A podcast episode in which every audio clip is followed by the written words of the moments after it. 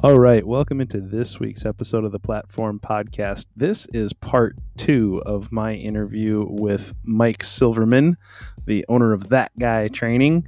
Uh, when we last left off, we were discussing his journey into RKC and his eventual journey out of RKC and getting into uh, how he now got into kettlebell sport and discovered the Kettlebell Kings and became a master trainer with Kettlebell Kings and many of the adventures along the way, as well as some of our discussions of systems thinking and how you integrate different training concepts and principles across various disciplines. So I hope you enjoy. Thank you for listening, and let's get into part two of the interview with Mike Silverman.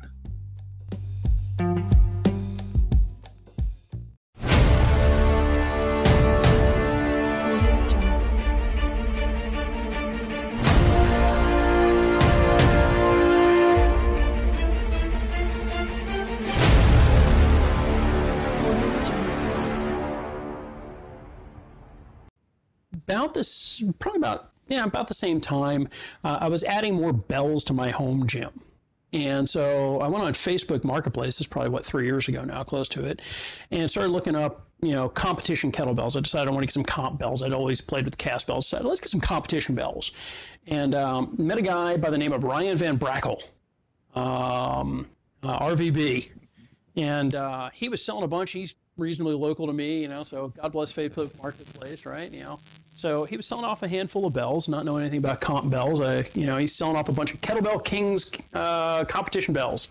So I shoot him a note going, hey man, are these things available? And he goes, well, I got this one, I got that one. They were all sort of like odd black stripe weights. And, I was like, yeah, I'm really not looking for black stripers, man. I'm really sort of like looking for the standard, you know, four, four kilo uh, blockouts here. And I'm looking for doubles of all of them. What do you got? You know, and he's, you know, it's, it's like I buy doubles of everything. Uh, and, uh, and he goes, well, shit, I haven't told him, but you know, we end up basically just bullshitting at this point. It's like, you know, I'm not going to buy his bells, right? you know, he sold off the ones that I want. The ones he's got left, I don't. Uh, but we end up just sort of like bullshitting. And so next thing you know, this this this this bad influence of a friend of mine uh, now gets me uh, interested in. So what is this whole GS thing? And introduces me to some crazy old people like Nico Rietner and uh, Brittany and uh, Vassie Holloman and, and, and, and a bunch of bolt bubbas. Uh, and the next thing, and, and so, I've never heard that. I've never heard that before. I like that. Sorry. so the next thing, the bolt bubbas, the bolt bubbas, and I'm sitting there. And the next thing you know, I'm looking at it, and I, and I start like reading through the bolt rules, right? And I'm just like, holy shit, this thing matches my philosophy, right? Which is you can pick your own weight you adapt it. And I was like, this is like, this is exactly what a rookie league needs to look like, right? Because it's welcoming, but you can get really freaking hardcore as you go up the rank structure, but you don't have to to join in. You can actually engage the barrier. The, the barrier of entry is is low. You, it's, it's non-existent. A, it's a safe. It's a safe place. You you come come as you are with the ability that you have. Show up, get on the platform, and, and we will give you a, a framework within which you can achieve rank and and be exactly respected. exactly. If you want to go up there with a single 8K pink ball. Uh, and, and stand up there and switch hands every fourth rep because your freaking palms hurt. Rock on, brother. Congratulations, man. Thanks. You got on the platform. Thank you very much. You know, clap, clap, clap. You had balls to get out there and you did it. Fuck yeah, we love you. And I was like, dude, I am all about you people. Uh, and so as I started, you know, playing in various bolt things, this is obviously in the before days, right? Before COVID, uh, you know, but in the before times, you know, when we could actually be in a facility next to one another and not have to all worry about wearing a mask or dying. Um, and so, you know, I'm married to a pediatrician, so I'm pretty protective of her to begin with. you know, it's like, don't get your wife sick, right? She's yeah. she's treating patients daily. Don't kill my wife, right? Goal number one. Uh, goal number two: don't kill my 74 year old mother. Uh, you know, so I mean, basic public health protection things, right? You know, the public health side of me still comes out from time to time, right? Captain Silverman might have been a dick, but he wasn't a complete dick. Um, and so And so I start getting more involved with uh, with with that. You know, meeting you know folks like Abby uh, Abby Johnston and, and and freaking Marty over in Fairfax, and you know, and and guys like you and Skinner and Chris over over in the UK. And I'm starting to realize like, wow, these people are really rational. And so I started engaging some of these as, as, rational as you can be when you suffer for fun, right? Like, right. I mean, right. Like, I was a fireman, right? All right. We've, we've already established my insanity. Uh, you know? And so, you know, it's like any, any sport where the mantra is die on the platform is I am all about that shit. Um, and so, uh, and, and, so I start meeting these guys, and and and I, I you know, I, and I meet you know Solomon Roskin, right? You know, and so we started jokingly calling ourselves the Jewish kettlebell mafia, uh, you know, and, and some of the crazy Israelis that are doing I, this. I want in that mafia. I'm not one of the chosen people, but uh, I'd still I'd still sign up, man. Dominus ominous by the power of Moses. You're a member of the tribe honorarily, right? Woohoo! All right, we're, we're a decentralized hierarchy, man. Welcome to the welcome. Congratulations, you're an honorary landsman. Um, awesome. so, but as I start getting into these, the, you know, some of the GS groups and meeting some of the guys from like on, online kettlebell challenge cup and and just sort of start networking with these folks around there and realizing that this is this really neat kind of like underground, nobody's coolest sport nobody's ever heard of kind of situations. But I'm noticing that there's something phenomenally different between that and the hardstyle people that I'm working with.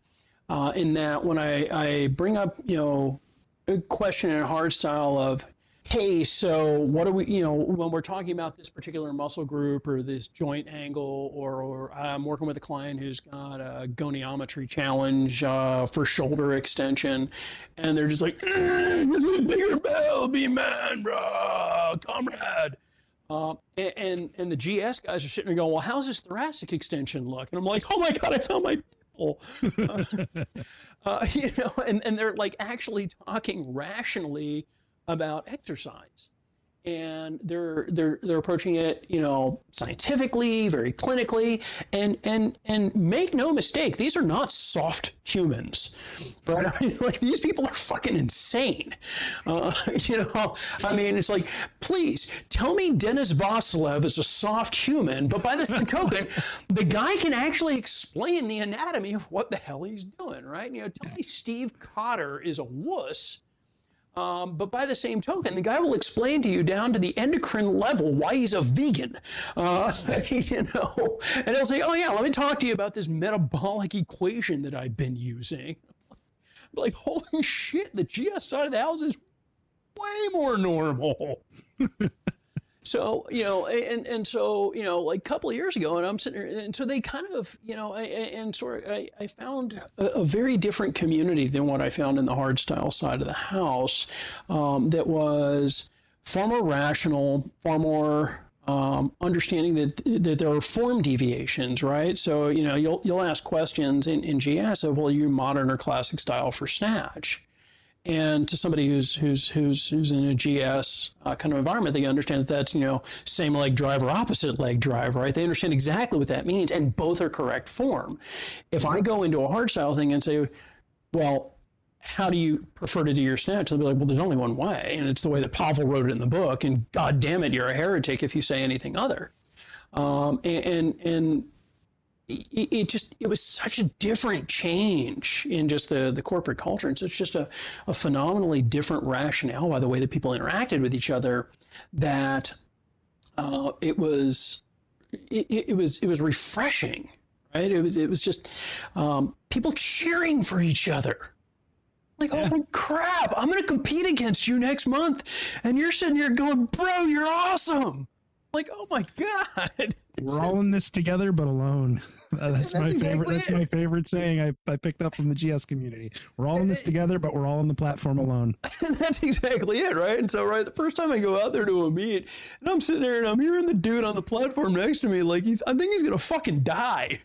Uh, and I'm sitting there. It's a bolt match, so I'm like, oh, well, if I have to set it down, I can help the guy for a second. As long as I don't get off my box, I'm good, right? Um, you know, and the guy's like, he's gonna die, and then, and then of course the, the psychopathic side of GS comes in, and I go, it's like, I got six reps on him in a minute and a half. Fuck you! wham, wham, wham, wham, wham, wham, wham. you know, and I just start sprinting because I'm a dick at that point. You know, I hear this guy here, and it's like I'm sitting here going, I will throw up before I put this bell down. I will projectile vomit on this platform before I let this guy beat me at this point. And at the end of it, you know, we both finish and we both like, you know, sopping wet and sitting there on the platform. He looks over at me and we high five each other. And his wife comes over and gives me a hug. Uh, you know, and I'm going, yeah, you would not find this in the hard style world. You just wouldn't find it. Um, and, and so about the same time, I start looking to buy more bells. Um, and so I'm still buying, you know, kettlebells are, you know, a bit like crack, right? You start buying them, next thing you know, they, they tend to breed. Uh, it's like, no, honey, I didn't buy another bell. Why is there a box in the living room? No, I, I man, it's like she knows what the boxes look like at this point, right? Well, And- mine are pretty obvious. They've got a big king on the side of them every Yeah. time they show up. You know, yeah, yeah, funny, so do mine, right? and so, um, and, and so about the same time, right? I, I, I had sort of I had met Marcus, uh, you know, through something in you know some sort of a online thing. Marcus and I had spoken a couple of times. Marcus Martinez from from Kettlebell Yeah, Kings? yeah, Marcus from Kettlebell Kings, uh, and so I bought a couple of bells, and I get a note from Jay Perkins, and he goes, "Hey, why don't you take one of our certs?" He goes, "You're pretty active. People know who you are. I mean, you know, it's like you're you try to help people out in the community. You know, uh, yeah, why don't you take one of our certs?" And I was like, "All right, cool." So I took their fundamentals course. Um, you know, and it's all online. It's all it's nice computer based, high gloss, really well produced videos. Yeah. And the thing that stood out to me immediately, you know, in the way that the academics were were done, aside from the fact that Marcus is just an absolute freaking pro, uh, is in the system I was in before, it used the word you a lot. In the Kettlebell King system, the Living Fit model, it used the term your client a lot. Subtle, but really, really significant of when you do a snatch, you do it this way. When you're helping your client do a snatch, here's how you might help them progress. Mm-hmm. Tone matters. Yeah, Um, absolutely. And so I start getting deeper into the program. I was like, oh my God, this is this is really written like an instructor manual. This isn't this is this is a pro course. This is not, you know, like just a matter of, you know, lift a big bell, comrade. I mean, this is like no shit. Um, instructor quality course. And so I decided to actually look up Marcus and Aaron's bios. Because, I mean, really, we did not know each other at all a couple years. And I look up his bio, I'm like, oh, well, it's because the guy's a freaking CSCS and used to run the program down the street from where he is now. I'm like, well, no, duh. then I look up Aaron, it's like, oh, the guy's candidate master of sport. like CMS and like every lift in like three federations. you know, and I'm like, all Yeah, he's legit. I was like, these guys have like no shit jobs. But then I I start reading also, it's like they also have academic jobs to back it up. Like they're degreed, certified, highly credentialed professionals who are just really into the sport and are really focused on making you a good coach. And then I take a look at their number one competitor's chief instructor, and it's a group exercise certificate and a degree in dance. I don't know, dude. Um, I'm I'm I'm going to go out on a limb and say I would probably rather take my programming from the guy with the CSCS and the degree in exercise science um, and a CMS uh, than you know jazzercise. Uh, you know, and it, it you know, and and you know, they Kettlebell Kings created their system. They didn't inherit it. I mean, they wrote this thing. They wrote it from white paper. You know, and there will be people that'll go out there and say, "Oh, everybody just stole it." And I'm like, you know, you could say that about anything, right? But you really get down to it, kettlebells have been around since about the 1700s. uh, and GS has been around since you know like the what the 1940s. I'm gonna go out on a limb and say Pavel's not that old. Um, you know, I mean, he looks great if he's 365 years old, but you know, I'm going to go out on a limb and probably say he really didn't invent it either. Uh, you know, stuff kind of predates everybody who's presently alive.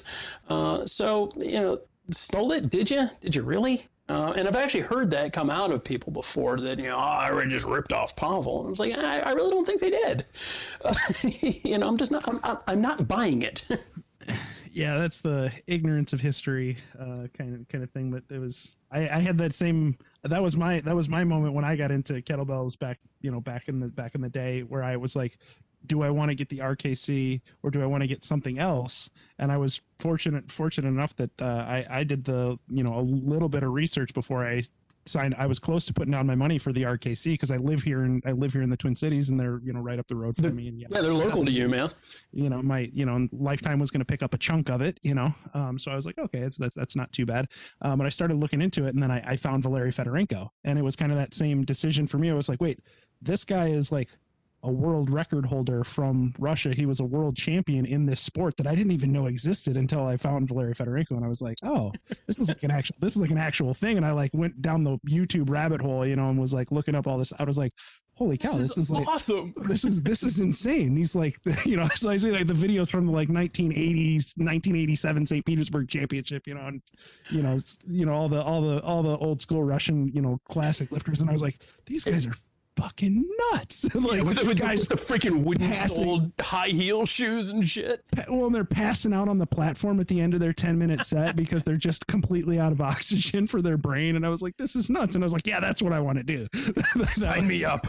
that was, that was, that was my choice. And then I came to Bethesda, Maryland, actually, uh, and got my first, uh, my first certification with uh, Catherine Imes uh, from the, from the World Kettlebell Club. And she's, you know, she's the first female master of sport in the U.S. And it was was you know fantastic. It was a great cert.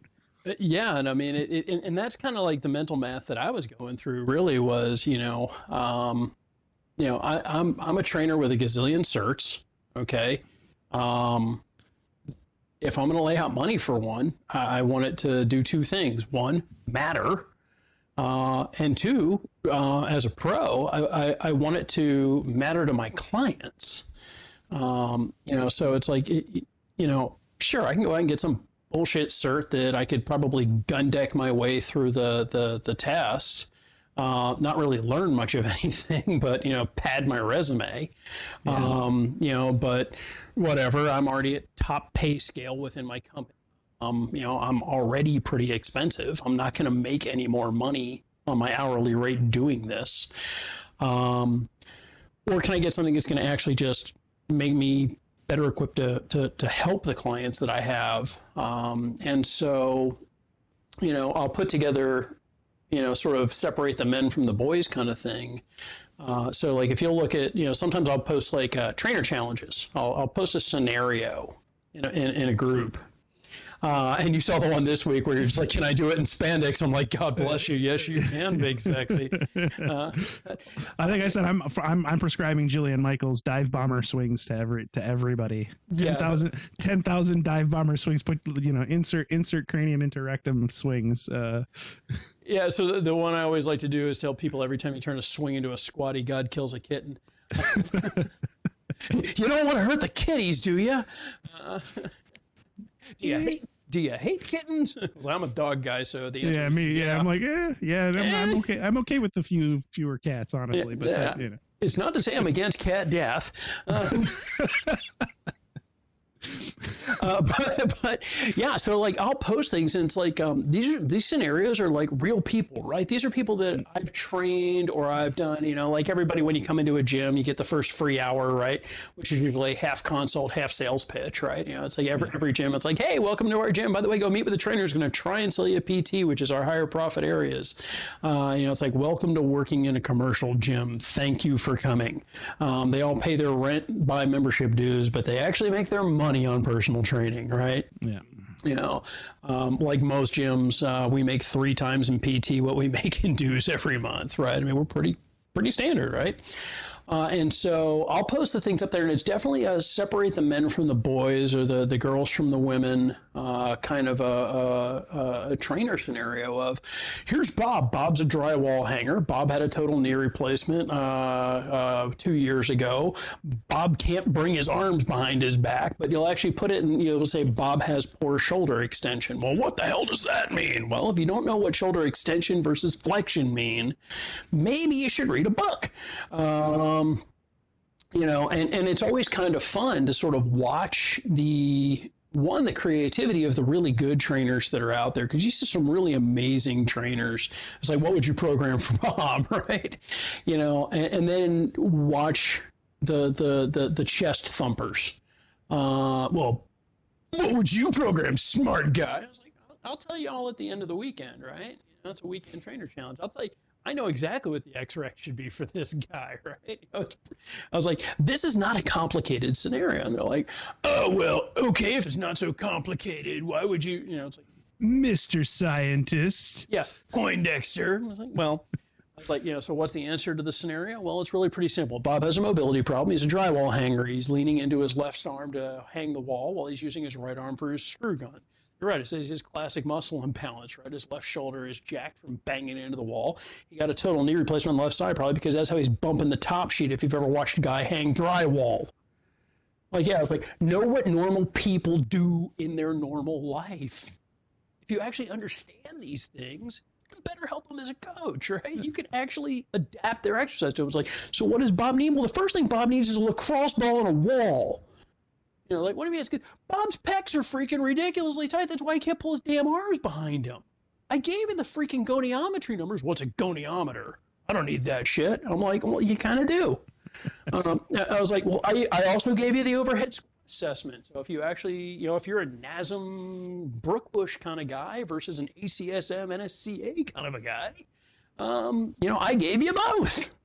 Like, what do you mean? I was like, this knee moves more than that knee. Okay, well, what's that mean? Well, it means we should probably get his knees both equally flexible before we give him a bell to tell him to start swinging it. Don't load dysfunction. Yeah, exactly. and, you know, and, and, so I post these sorts of things up there, and as a coach, I kind of laugh about it because people are just like, oh, and then the real, honest to God, the, like the no shit trainers out there will be like, dude, this is fun. you know, and, you know, you, you get the guy who would be just like, well, if you pay me, I'll tell you what I would program this guy. Was like, dude, it's a brain game. I'm not paying you for this. I'm sitting here going, it's like, but you know, this this group that you're in front of has 15,000 people in it, and getting past the fact that you know probably 2,000 of them are trainers, and probably 20 of them are probably jumping your DMs every freaking 30 seconds. One that made me really laugh is when uh, an RKC actually jumped into Chris Giles' DMs the other day, asked me if he needed help with his snatch, catch, and drop. Uh, that shit made me laugh, right? I was like, you have no idea who you just said. I was like, the dude's a CMS in like three federations and runs a kettle club in the UK. You're shitting me, right? Yeah. Have, have you heard about the kettlebell sport hangout? Yeah, he runs it. I was like, yeah, him and Skinner, yeah, um, they teach champions. Yeah. I don't think he uh, needs yeah. your help on his catch from an RKC. Um, but yeah, it was funny. I mean, but like literally, this dude was like he he like posted up a he posted up a video in that group, and and and uh, I know you saw it because you sort of snickered. Uh, but, uh, and he posts up videos in the group all the time. It's like, hey, do you need help with this? And then immediately he's like, into the DMs, hey, can I say some online training? It's like, dude, dude, really? First off, you're in Kettlebell Kings group and you're not even associated with Kettlebell Kings trainers. You're yeah. not even certified by the. You are literally whoring in somebody else's house. Get the fuck out, man. I, I they're, they're very gracious uh, as admins there, honestly, because like I, I'm like somebody I'm amazed. somebody somebody just uh somebody just posted a comment on one of my posts. Uh, they posted a thing like like it was like a Vietnam foundry of how of how, how of how cast iron kettlebells are made, and I was like, I was like, yeah, I, no, I'm, I'm good. I don't I don't need any I don't need any bells. I'm I'm good. I got I got 24 and my wife is already complaining about running out of room and there's more coming. so I was I was kind of laughing, right? So like me and uh um I can't remember who it was. It was another one of the Living Fit instructors, right? Uh, and so, you know, because I've taken all of their classes at this point, and I've actually been advocating with my company has got 60 gyms. And so I actually brought Kettlebell Kings into my company as a preferred provider for kettlebell education. Oh, nice. Uh, and you know, through that process, have gotten to know Jay and Marcus and Aaron reasonably well, right? Um, and, and you know, so I've taken all of their classes. you know, it's like I have the I have the gold pass, right? I've taken every single class they offer, um, and and so it's like I. I know their system. I'm a bit of a fanboy for their system. I just I like the way that they do it. They have a bit of a hybrid style, right? So you see a lot of GS in the Living Fit stuff. Yeah, you see a lot of GS in there, right? You know, it's like, ooh, a rotational cross-legged snatch drop in low tempo. I wonder where might be that came from. Right? You know, so it's like. It, um, you know, and, and, and so it's a much more holistic kind of a system, right? It's that sort of fusion of hard style and GS, and, and people will tell you you can't do both. And I was like, I will flat out tell you that's incorrect. Um, you absolutely just, be, just can. Just because people are incapable of synthesizing and integrating competing systems doesn't mean it can't be done. It's, you know, or, or, and they're not even competing systems. They're just differential approaches to the same thing. But if you're a systems thinker, you can integrate principles from from different systems like that's exactly it. You know it's like i have an olympic lifter. This guy is like a no shit competitive usaw lifter that i train and i use kettlebells to help him with his barbell work. I am a yeah. garbage olympic lifter right? It's like i i i will get through usaw's level one. I am a terrible Olympic lifter, flat out, mostly because of my shoulders, right? But I'll throw a bell that will, you know, cripple you on pure technique alone. But being able to synthesize those two things together has improved his Olympics, right? So um, I will take combinations of things like um, some of the stuff that's more sort of uh, um, Onnit or IKFF flavored. Um, and hybridize that with some stuff that's really just raw GS and some other stuff that is just straight up RKC, put those things together uh, within the exact same program, right? Within the same workout, right? So you'll do all three of those in the same hour. And you'll be fine with it, right? So it's like, okay, well, what are we going to do for the Metcon? We're going to do this little thing called long cycle hold your hold your breath. This is going to be fun, right? No, don't hold your breath. That's that's bad. right, exactly. I, I, want at least three per round, right? Uh, you know, you found the rack, yeah. Find your lungs. Uh, good luck with that. Um, breathe from your soul. and if you can't do that, breathe the souls of young children. Uh, so, but yeah, I mean, it's like, you know, I'll have people in there, you know, and like one of my standard go to corrective exercises, because, you know, I get a lot of desk sitters, you know, I'm here in the DC metro area, right? You know, the area, it's a professional, it's a white collar workforce around here, right? Most people yeah. sit at a desk all day. So they're all lower crossed, and two, three, three quarters of them are all upper crossed, right? So the first thing I'll end up doing with almost every one of them, they go into an overhead squat, and like their heels are three and a half inches off, their knees are like almost kissing the turf, they're falling so far forward, right? And their arms are at tit level. Um, you know, I was like, well, I think I know where we need to start with this, right? And so people are like, well, what do you do? I was like, well, for the upper, I'm going to start them off with something like a TRX row. They're like, what? No kettlebell? I'm like, um, no, don't be a one trick pony, dude. Um, that TRX is going to be the best thing for you right now to get that high row dialed in before I do any load other than what God gave you. Um, or Pillsbury, however you work, right? I've been there too. Um, you know, and but God gave us Pillsbury, so you can be all religious about that if you really like to. Um, uh, so you know, people, you know, it's like box jumps are earned. But why don't they immediately do box jumps? Like, because you're going to finally kiss the freaking wall. You're going to fall on your face. You're going to play Hey Kool Aid through my drywall, and I don't really feel like watching it. Um, you know, then, you know, it's like, and then we're going to go hard sell. We're going to go into goblet squats. What about swings? They're not there yet, dude. You're going to do some what? goblet squats with like a 12 kilo bell, but the guy's 300 pounds. Right. Hold my beer. Watch this. Oh, look. And rep four, he's starting to sweat. Rep five, he's turning a little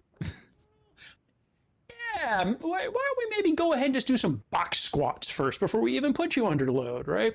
You know, and but then we're then we'll finish out with like double eight kilo jerks with a really big dude. I was like, what do you want? One minute on, one minute off, nothing fancy. Gotta be like, really? I'm like, yeah, do it. And the first thing you're gonna start sprinting at like a 17 pace or something. I'm just like, okay, wait for it. 15, yeah. 16, 17, 20 seconds, and here it is. you know, it's like, eh, feel that lactate moving on. Yep. And he's done. Yeah. Now I look at let's all see, like how long? Let's see, how long can he go over threshold? Oh, we're about ninety seconds in now. We got about maybe 30, 40 more seconds here. And At then, best. yeah, we'll see. Right. Okay. So it's like I got one of my dudes that I train, right? And so like I will absolutely throw GS into his program, right? And so I train this guy, and he's a big guy, right? He's like six six, about three fifty. I mean, he's a big dude, like humongous man, and I have destroyed him with little bells absolutely just crush this guy. He's like, what are you doing? He's like, look, I'm going to do a little trick for my buddy Marcus here. Is yeah, I said we're going to go between pendulum swings and hardstyle swings arbitrarily for one minute. and he goes, what do you mean? I was like, all right, so like, you know, little T-Rex, you know, just like, just break playing, just dancing with bells. And then when I say hard, bam, full tilt. And then I'm going to tell you soft. I'm just going to have you go down, do little T-Rexes, some little nice soft laid back pendulums, like two-handed even. Right? When I yell hard, you go ape shit. And I'm do that. I said, you're about to experience the longest minute of your life. Because we're completely screwing with them mentally, and we're because they can't concentrate on the movement because they don't know what somebody else like an SAQ drill with a kettlebell, right? Yep. Uh, they're just waiting for the stupid beep. They have no idea what that shit's about to go, right? And you know, you'll absolutely destroy a really, really fit person with like a 12K. And that's where you find the puritanical systems just can't keep up. They just can't do it, right? You would never see that drill in either a straight GS or a straight hard style kind of a system. You just wouldn't see it. Yeah. And, but that's a Marcus thing, right? And so it's like, so yeah, I, I absolutely flat out bought into the dude's system. It's like shit works.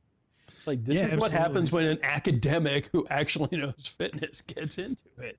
Well, it's it's the ability to take things to first principles, right? That's that's really what it really what it comes down to, right? You you have to understand that there are first principles that apply to any movement system, and it's you know like you're talking about the ability to translate Olympic lifting to kettlebell or vice versa, right? Well, what you need connection to load and then you need force transfer into load. Well what's the difference between a barbell jerk and a kettlebell jerk? Well the hips go forward on a kettlebell jerk because you need to keep elbow connected to the load right? Your elbow has to stay connected to your hips so the hips have to come forward. That keeps your hips connected to load. In the barbell jerk the load is connected at the shoulder so your hips can go back. So you let your hips go back because you can generate more power from a hip back squat position and you transfer that force into the ground through the shoulder into the load right? But it's the same principle under underlying. The first principle is connection ground force connection and force transfer into load right? Those those are the basic two first principles right? And if you if you can if you can reduce things to first principle you can translate between different puritanical systems and integrate them yeah, and, and, and, one of the funny things that you sort of run into when you start looking at this and you start looking at some of these systems that you would think are reasonably puritanical, what you discover is that most of them really aren't as puritanical as as superficially they would come off, right? So you look at like USAPL, right? People are like, oh my God, powerlifting, it's got to be totally. It was like, powerlifting is a skill of art. Like, have you ever watched mm. somebody set up for a bench press? I've seen probably at least five or six sort of like key ways that people will just set up on the bench. Right, I'll see guys that'll like slide up underneath the bar from the head, drop toes at the at, at, at the pivot, and then arch out to the point where like you know their freaking sternum's already on the bar before they've even break the J-hooks, right? Uh, and then you see other dudes that you know do like the uh, the two knees on the tips of the bench, screw it down, then sit down, and God help you if those feet break floor, right?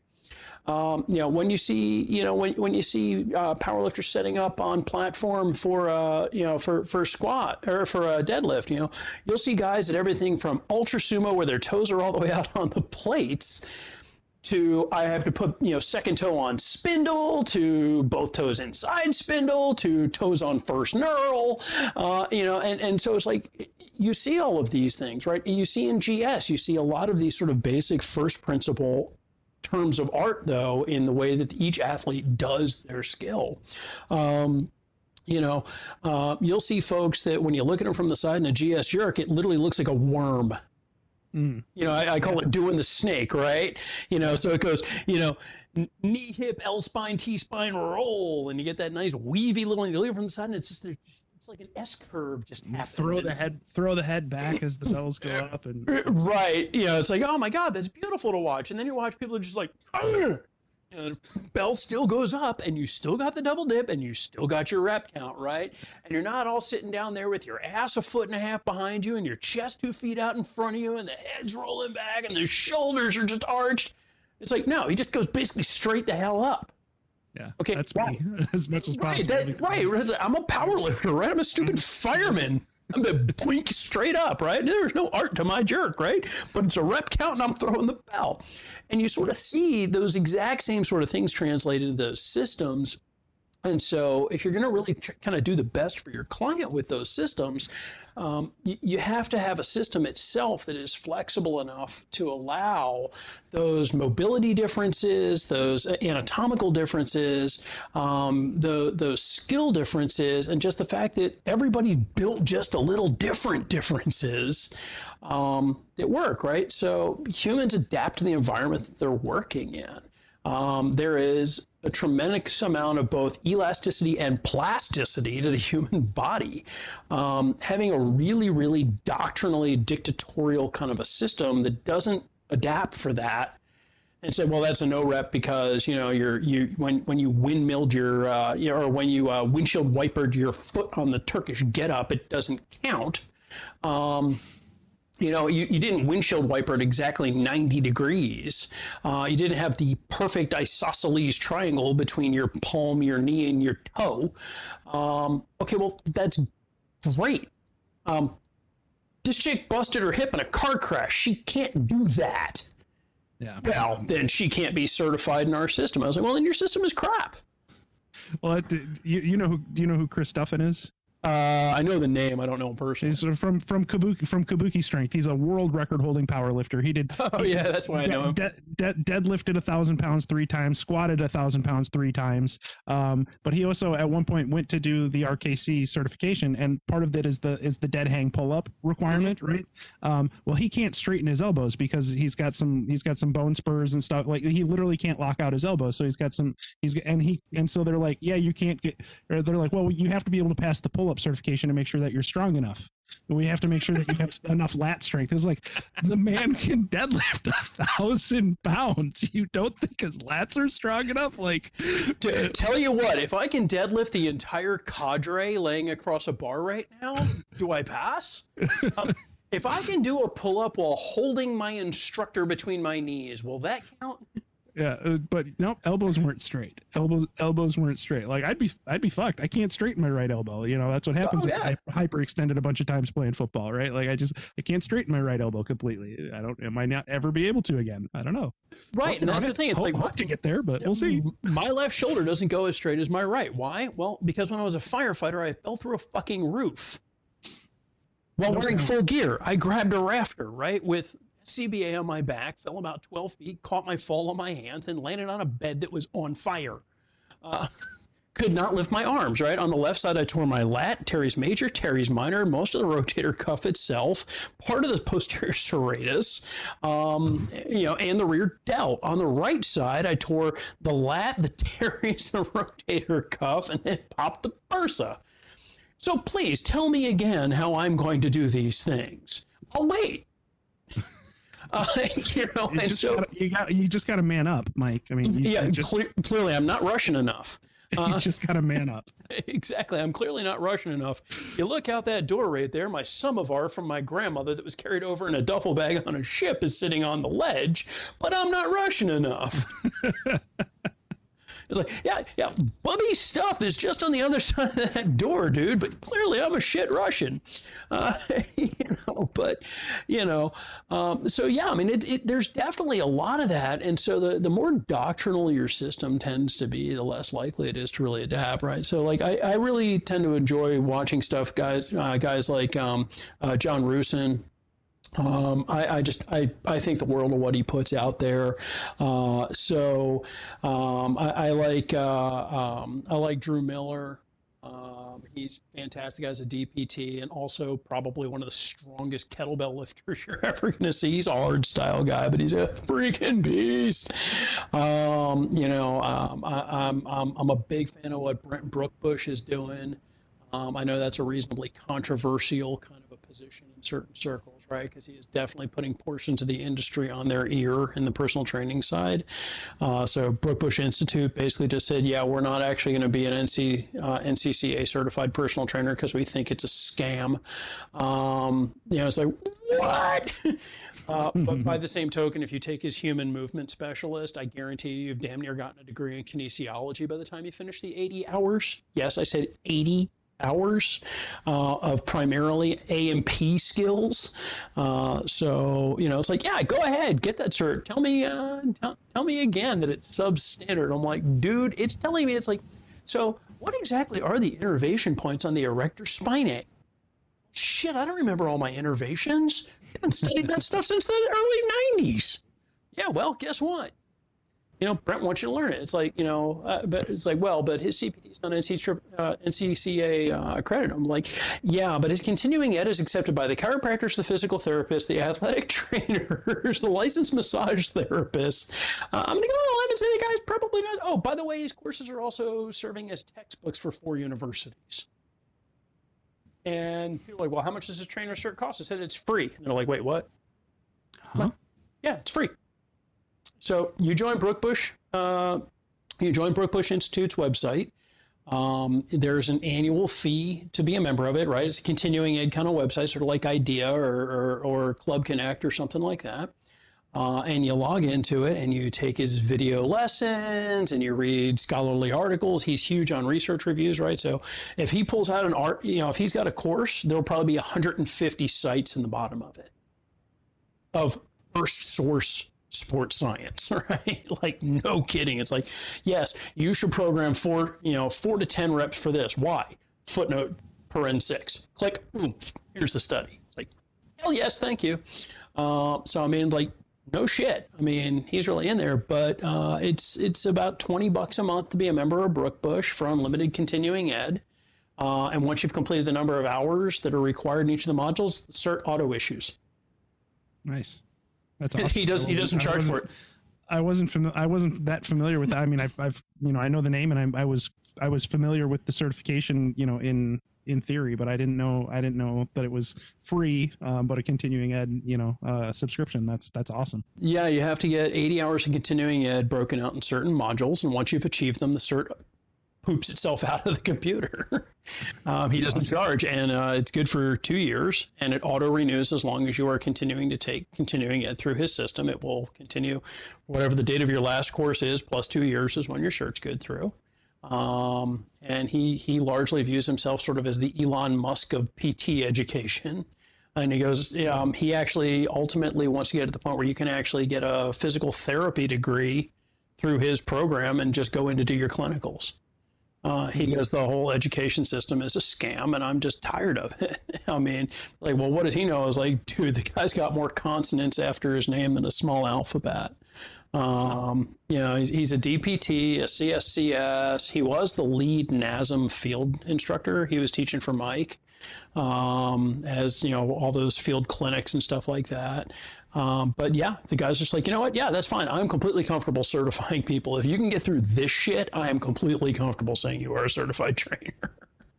Nice. And it was 10 times harder than any of the crap I've done since, man. It was brutal. Uh, but yeah, it's very cool. It's a great model. Uh, but, you know, it tends to, to sort of kind of go that direction. Um, you know, and, and so I'm, I'm kind of hoping that the industry starts to shift a little bit um, away from the, the, the, the, the angry meathead testosterone poisoned kind of a model. You know, starts to get yeah, maybe a little. I've been hoping for for years that it was actually going to become a, uh, a a licensed profession, recognized and and regulated in a, in a way that you know in the same way that that you know PTAs and nurses and Yep. and you know the- in that same because you're a practitioner of you're practitioner of, of of health information right in the in that same function obviously in a different silo but you know you're you're using exercise and prescribing exercise to to address health issues and to your earlier point right if if you can't recognize contraindications of movement prescription uh, if you can't appropriately prescribe uh, loading pattern uh, Don't. you know You know. don't. well you shouldn't you shouldn't but there should be regulations in place to prevent people that don't have the capability or training to to do that um Yep. being able to do it Yeah, and, and, and so in other countries they've started to do that, right? So the UK and Australia and a couple of countries within the EU um, have taken that kind of a model. And so a good friend of mine, McKenna Smet, uh, and so um, she's uh, another trainer that I work with. She's a Towson State kinesiologist, and you know, so I'll, I'll let her slide. Still in the state of Maryland, but she's not a terp. Um, I'll, I'll let her slide for being Towson, but you know, I, I, I love me some McKenna. Uh, but she um, she and I have actually uh, worked a little bit within our state legislature, obviously to go absolutely nowhere, just because you know I don't have the lobbying money that you know the uh, the, the the IHRSA folks and the health health uh, health club industry lobby would have. Um, but uh, one of the things that we were trying to do is uh, identify a means by which there could be an expanded practice, expanded scope of practice personal trainer versus a regular trainer. Uh, and so, if you're a regular CPT, right, it's up to your gym to go ahead and determine what's the appropriate level of cert that's going to meet their company's insurance, right? Because that's really what it comes down to, right? Why do you want an NCCA accredited cert? Right, exactly. Why do you want an NCCA accredited cert? Because somebody said the cert's not crap. Um, well, is the accreditation itself worth anything? Not really, but it's somebody to diffuse the risk over to us that puts some modicum of rigor against it. But um, by the same token, we sort of view ourselves, and, and, and Dr. Mazafari, Bobby Mazafari, is a, a good buddy of mine. He's actually a, a hardstyle certified instructor as well as a doctor of chiropractics. Um, he's a chiropractor hating chiropractor. Uh, so he thinks he thinks two thirds of the guys in, in chiro are, are kind of quacks and clowns. Um, he is a no shit primary spine, you know, like Penn State certified primary spine uh, uh, practitioner. He's a Logan graduate. Um, and the reality of the matter is, the guy's got one of the most rational approaches I've ever seen, right? So, even you know, even within DCPs, there's there's huge philosophical differences between like Logan and Palmer, uh, like phenomenally different. But Bobby's a very evidence-driven kind of a practitioner. I've seen him put guys back together, you know, my you know my clients back together, and it's like, oh my god, this guy literally works miracles for my people. So he's he's got my loyalty. But there, you know, there's a handful of us, and what we started wanting to do is my gym does a lot of sort of very hands-on with our clients uh, assisted stretching uh, and that's you know and, and, and pnf facilitation and things along those lines. And, and that started getting more and more expanded as we were going. And so when you start getting things like hypervolts getting introduced uh, and you start getting into things where we were actually doing facilitated trigger pointing um, um, releases and various things that were really probably well beyond the legal authority or scope of what a personal trainer should be doing. But those of us that kind of came up either through an ATC kind of a program uh, or who have worked in a PT clinic, we, we're very competent in knowing how to do it, but it's probably not appropriate for a personal trainer in general to do these things. And so, what we were sort of looking at is would there be kind of a middle ground, a way that you could retain CPT as a deregulated profession, right? You know, you know, pay your money to whoever, take your weekend crash course, and you know, go out and get your training card, hang your shingle, last four months, and I'll see you in a couple of years when you're like, you know, doing construction or some shit. Because the reality is, the vast majority of trainers wash out in the first six months, and they're clowns. Um, you know, and, and, and we running jokes like, right, if you've been a trainer more than two years, you're kind of an OG at this point. Um, yeah, it's true. I mean, how many trainers really last more than a couple of years? And the reality is not very many, right? I mean, the cost of entry to become a personal trainer is pretty low, uh, both financially and intellectually. It's not that tough. And so there's there's a huge difference between you know a certified personal trainer and a qualified personal trainer. Um, you know, they're they're they're not necessarily independent variables.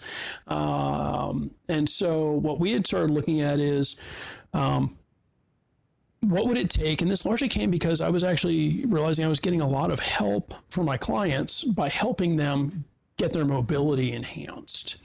And that required me touching them. Okay, that, that, that required me, you know, moving them around, um, assisting them into positions, assisting them with stretches, um, going, oh, look, this this is clearly a trigger point. Um, let me take this ball or let me take this point device and release the shit. Um, you know, and as long as you were sort of, and I started reading the Maryland law, and I actually thought about getting my LMT just to make sure I was completely copacetic with the state of Maryland. And I started reading what the Maryland state code was, and it was crap. Uh, and the way that the law in Maryland had been written, it, it effectively had outlawed yoga instructors, Pilates coaches, uh, personal training, anybody who is, because it literally said that anybody who assists somebody who's uh, with stretching is practicing massage therapy. I'm like, really? Little overreach board of, of massage therapy. And so the Massage Therapy Board in Maryland is actually a subordinate board to the chiropractic board, just like the ATC board in Maryland is underneath the medical board, right? So the doctor supervised the ATCs, the chiropractor supervised the LMTs in Maryland. So I called, you know, Bobby, my, my chiro buddy. I'm like, hey, uh, hey, dude, um, any friends on the board? I said, well, I called the board's administrator, and she basically told me to pound sand uh, when I said, hey, look, can I get a really clear definition? Because it looks here like you've effectively outlawed health clubs uh, or claimed purview over health clubs, and you've effectively criminalized the entire fitness industry by a really poorly written scope of practice in the state law. and uh, she basically blew me off, told me, you know, the code is the code, piss off. And eventually I managed to work my way up the food chain and, and even talk to one of my state senators and got to the point where they were basically saying, yeah, we would never actually enforce that. I said, okay, so then pull it out. If you're not going to enforce it, pull it out. We and, have this law, but it's not one we're actually going to do anything about. Right. So delete it, please. Right. Okay. It's just, you know, it's like, you know, it's, it, we're making criminals out of people that really aren't doing anything. Uh, and so what I then did is I said, okay, well, let's now like expand this conversation a little bit. She goes, yeah. I said, so health and fitness is an allied health function. She goes, okay. I said, so if we take a look at all of the allied health professions, right? So dietitians, um, you know, um, you know, the massage therapist, sort of everything that doesn't say MD, RN, or PA, right? You know, like not all the first and second tier, you know, scalpel or blood pressure cuff kind of things, right? And, and this is as a, as a as a retired paramedic, right? So it's like I know how allied health is supposed to work. I'm a public health guy, for God's sakes, right? If you look at health systems, within that health system, gyms very clearly fall in the preventive health category, right? Uh, they can also fall a little bit towards the rehabilitative category, right? So if somebody gets hurt and the orthopedist screws them back together and the PT uh, rehabs them back, okay, well, when you get discharged from physical therapy, you're really not done, right? You've still got a long way ahead of you in most cases. So where do you end up? You end up in a gym. And, corrective exercise specialist or right and so you end up with effectively a ces if you want to go ahead and you take the nasm speech uh, or something similar in acsm i mean there's a, ace has one now too right? Yeah. but it's basically the person that knows how to like you know eyeball and fix structurally based things right? Shoulder don't move right, hands fall forward, right? FMS, you know, that's another one that's out there. Great system as well. Um, Supple Leopard, you know, Kelly's system is phenomenal, right? It's like, you know, required reading. I recommend it to most of my clients. you know, it's like, it's 30 bucks on Amazon, dude. It's totally worth it. Just go buy it, find where it hurts, take the lacrosse ball, do what Kelly says. Uh, you know, I swear to you, you'll feel a little bit better. I know it's hokey, but just do it, will you? Um, you can't move, Bill. Um, and so, um, you know, and, and so I said, you know, what would it take to legally expand the scope of practice for a personal trainer who has these CES kind of skills, right? These sort of halfway between like an LMT and a CES or an ATC, sort of like this, this sort of like kind of an advanced personal trainer skill set that would legally allow them to like touch people, to sort of do almost more of medical exercise kind of an approach. And they go, Well, what'd you have in mind? I said, Well, I, I can see a couple of ways of doing it. They go, Okay. I said, Well, LMT is 600 hours. They go, Right. I said, I talked to the school of massage. They go, Right. I said, I sent them a copy of my degree, all my Brookbush crap, and all my personal training stuff. And they said, I only need to do about 200 hours to actually get my LMT board eligibility. It means that I am two thirds of the way there already as just a dumb trainer.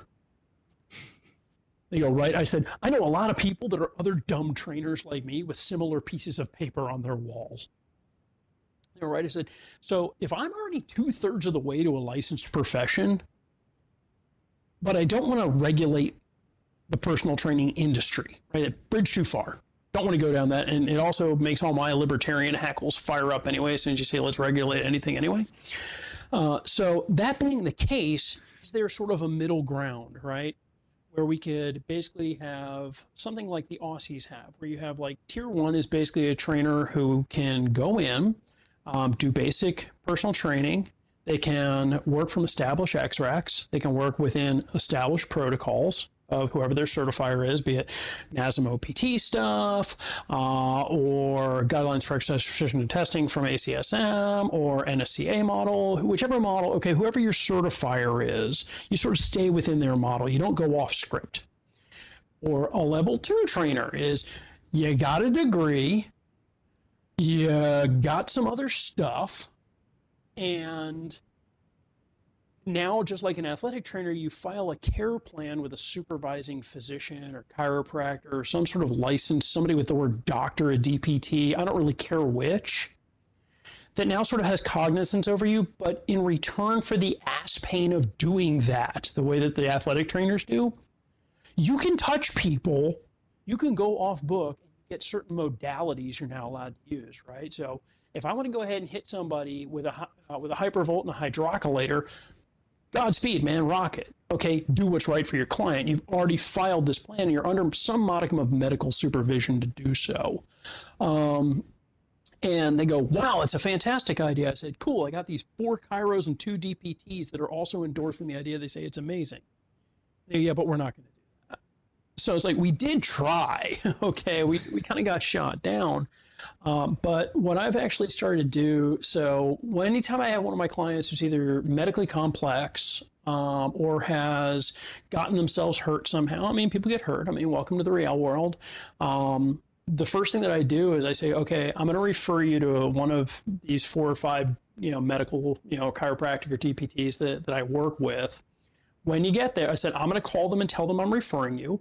I am going to give them my assessment of you and why I am referring you, right? A proper medical handoff, right? A turnover report. It's crazy.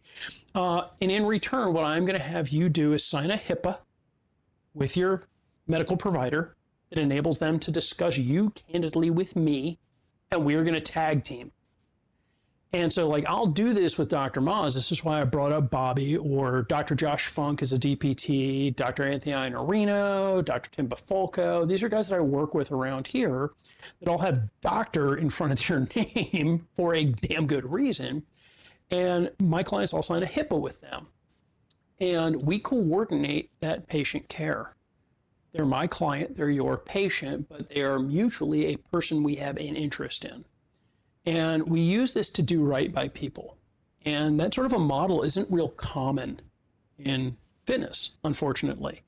Um, but when you see, like, especially with COVID, all the health marketing that's going on, it's like gyms are important for health. Because of public health, we need to open the gyms. I was like, okay, no, you just want to start billing your members again. I got it. But if, you know, and I posted up on Instagram last week and really pissed a handful of people off. It's pretty funny. It's like, if you want to be treated like allied health, start acting like a clinician. Um, you know, people are like, what? Like, your gym is part of the public health system. It absolutely is. Um, there is mountains and mountains of science that people that go to the gym don't get as sick and don't get as hurt. Hell yeah. more gym, please, right? This is old research. This has been like reinforced for like decades, right? Then why do your trainers still act like apes? Ah, Mongo lift barbell. Okay, well, chill out there, Mongo. Maybe Mongo check blood pressure. yeah, you know, and like people come into my gym, right? We're a pretty high end gym, right? And, and and like we'll do an InBody scan on somebody. And but half of the trainers that are there have no fucking idea what the numbers on that machine actually mean. I actually saw a, a, trainer one time, and this guy was a rookie, and we sort of like quietly corrected him. But when it tells you base metabolic rate, he goes, "Dude, this is how much you need to be eating every day." I'm like, no, that's how much he needs to eat to not die.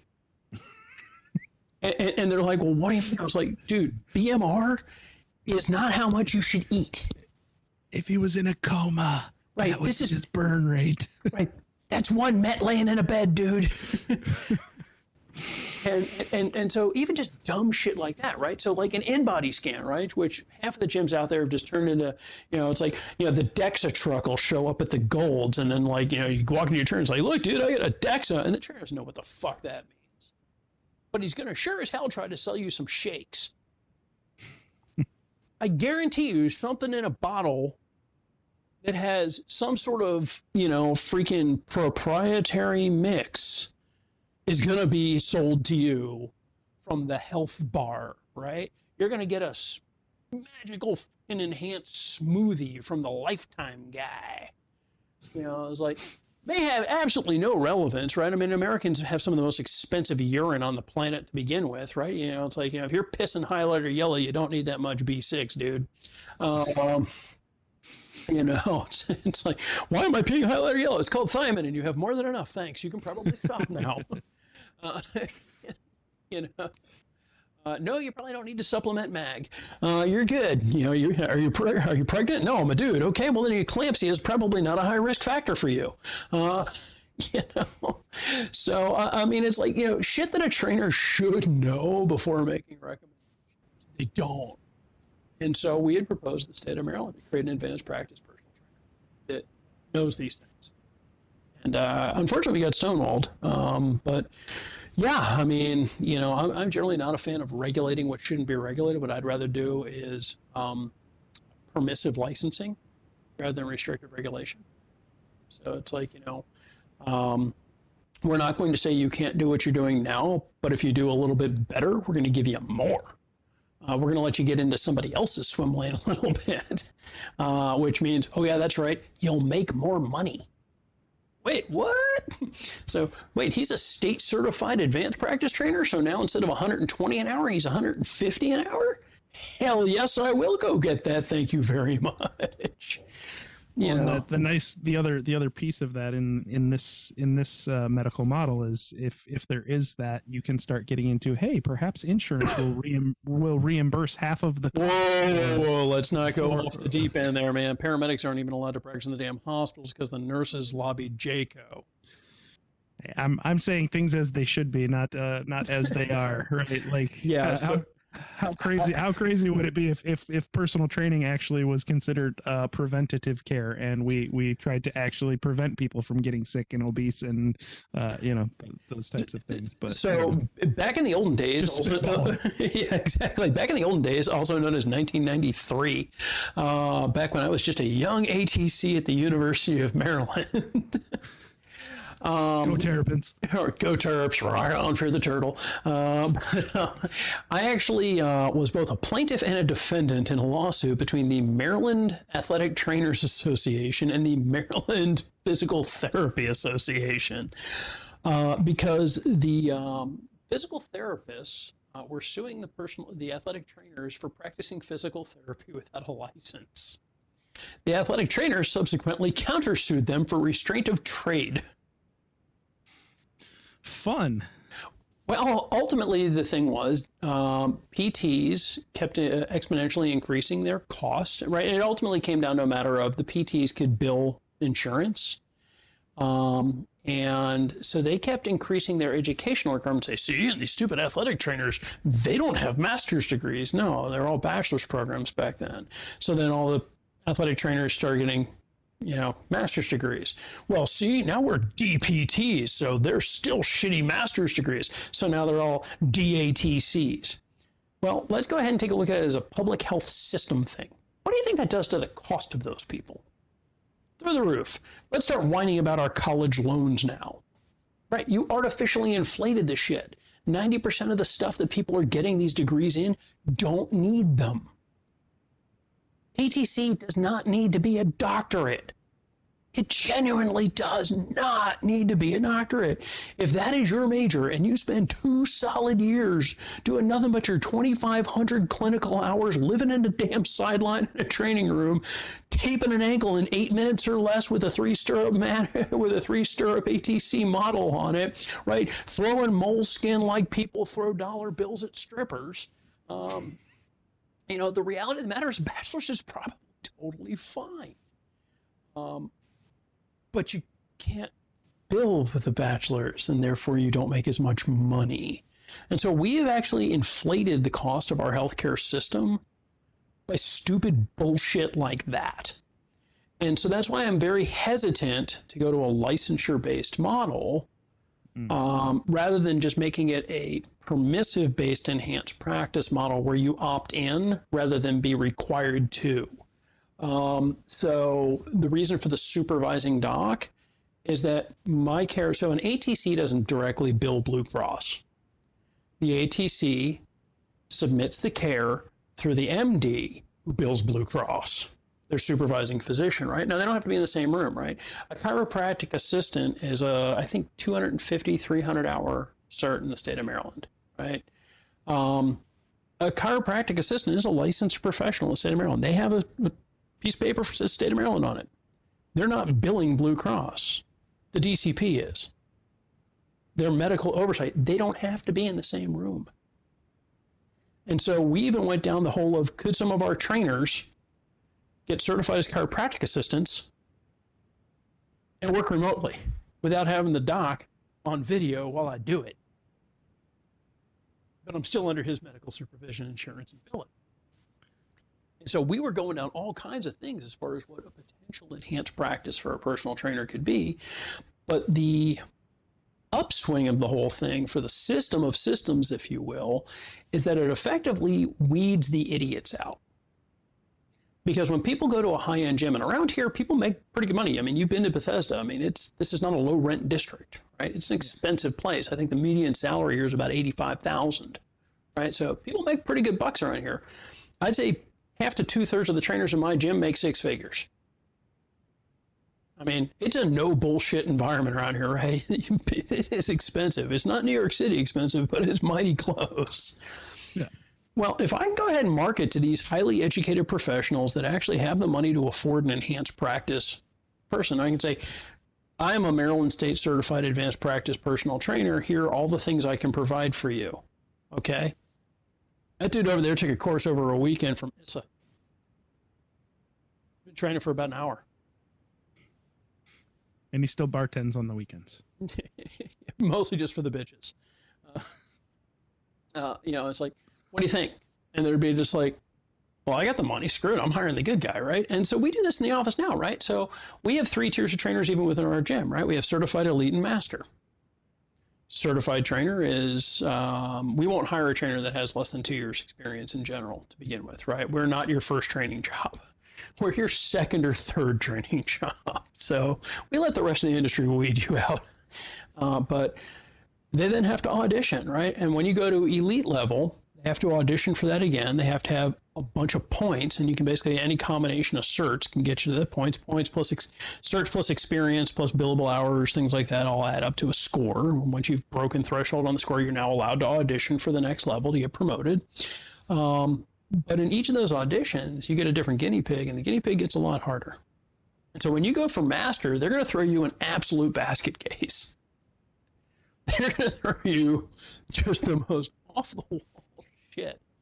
And so people are like, well, it's going to take me like five hours to write that. I'm like, dude, I will write that shit on the fly. They're like, wow, I was like master trainer. That's what I get paid to do. And Lifetime does something very similar, right? You had mentioned you, you'd worked there. Lifetime's very similar, right? They expect you to think on the fly. Five tiers, yeah. Right, and it's the exact same kind of a model, right? And so it's a matter of you're going through and you're doing that audition to move up the food chain, and they give you a basket case, and they'll have the guys like, yeah, go valgus on your overhead. The guy goes valgus, and you don't spot it, you fail. Well, the guy goes valgus, you stop him and go, hey, give me a second here. Let me grab this hip band and see if we can't work right, and boom, correct it right then and there. That's not a, I need an hour to think about it. That's a, you should just know this shit Yeah. You know and so the better gyms do that and that's that's kind of where we live in the spectrum. Um, you know I've, I've watched all sorts of stupid kettlebell shit from some of our rookie trainers that have no training right? You know like the guys that start with swings starting from the top air swings. Yeah they'll start they'll start from right here and just start wildly vacillating their hips and it's like oh my god that hurts my back just watching you. Uh, you know so yeah i mean you see dumb shit like that you know and so you, you take them aside between clients and go hey brother yeah, why you start the guy in the air well, because I was like, because some asshole on YouTube did it. Yeah. Yeah. You, you, you want me to help you with that, or fuck you, old man? It's like, yeah, all right, cool. Poindexter, get out of Yeah. here with your science, Mr. Yeah, I'll- Scientist. Mr. Science Man, you know, and, and they'll look over at me, right? And it's like, I'm an ugly dude, right? And I just tell people, it's like, look, when I'm staring at 50, not 20, and, they're like, it's like, well, you know, I can't see your abs. I'm like, dude, I can't breathe long enough to do the cardio to get them. And they're like, what do you mean? I was like, yeah. And they're like, well, and you don't have the biggest biceps here. I was like, nope, they're not telling me shit about programming. I'm pretty sure they don't hold knowledge. Uh, you know, and, and, and so, Is that where the muscle memory comes from? yes, the muscle memory is that my biceps tell me what to write for my client. Um, I go to the middle delt if we're doing sport Uh, okay. because the Makes middle sense. delt whispers better than than the bicep does for sport moves. Uh, you know, and, and, and I use traps for Olympic lifting. yeah. What do you guys think? really, really more pull? Harder. Yeah, Oh, more okay. pull. Got it. We'll do. You know, it's like, you know, it's like you know the TFL. That little bastard tells me wrong all the time. Uh, nasty little fucker. Uh, Won't relax for shit. yeah, yeah, why are you foam rolling your IT bands? Because some guy said so. Does does that feel good? No, it hurts like shit. Then don't do that, man. You understand it's functionally tight. You actually can't loosen that. You're just going to go to the chiropractor if you keep this shit up. You're just gonna end up with bruises all over. Yeah, if you really do it like a champion, you're probably going to ultimately just give yourself an inflammation. You're just going to hate yourself. I will mock you uh, because, because I'm a dick uh, and it will make me laugh. But hey, man, you do you, boo boo. At least one of us will have a good time. At least one of us is enjoying you foam rolling your IT band. Faces you're making look like bad porn with midgets. Oh man. All right, Mike. Well, I've got to let you go because I got to put my kids to bed. Speaking of midgets, um, I've actually got to go put my two my two young children to bed. But I really appreciate the time, man. This was a lot of fun. I'm actually gonna I'm probably gonna break this into two episodes because it's two hours long at this point. I'll cut out some stuff, but uh, this is a lot of fun. And I, I really, I, honestly, I, I my face hurts from smiling and laughing so hard. You are definitely my kind of people. So thanks for making me an honorary member of the tribe. And uh, it's been Ominous, ominous, the Siamese. it's been it's been a lot of fun, man. I really really enjoy it. I'm I'm definitely gonna touch base with you more. Absolutely. If you ever need uh, room for more bitterness, just get me going on Instagram at some point. All right, dude. I will zip this thing up for you, and I'll like throw it in like a Dropbox or a Google Drive so you can pull All it. right, sounds good, man. I appreciate it. Thank you so much. We'll talk soon.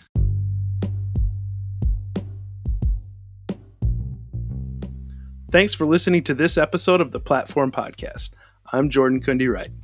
If you have a question, please email me at Twin Cities Kettlebell Club at gmail.com. Follow us on Instagram and Facebook at Twin Cities Kettlebell Club, on Twitter at TCKB Club, online at TwinCitiesKettlebellClub.com, and please help us grow our reach and give us a review on Apple Podcasts, Spotify, Stitcher, or wherever you get your podcasts. Until next time.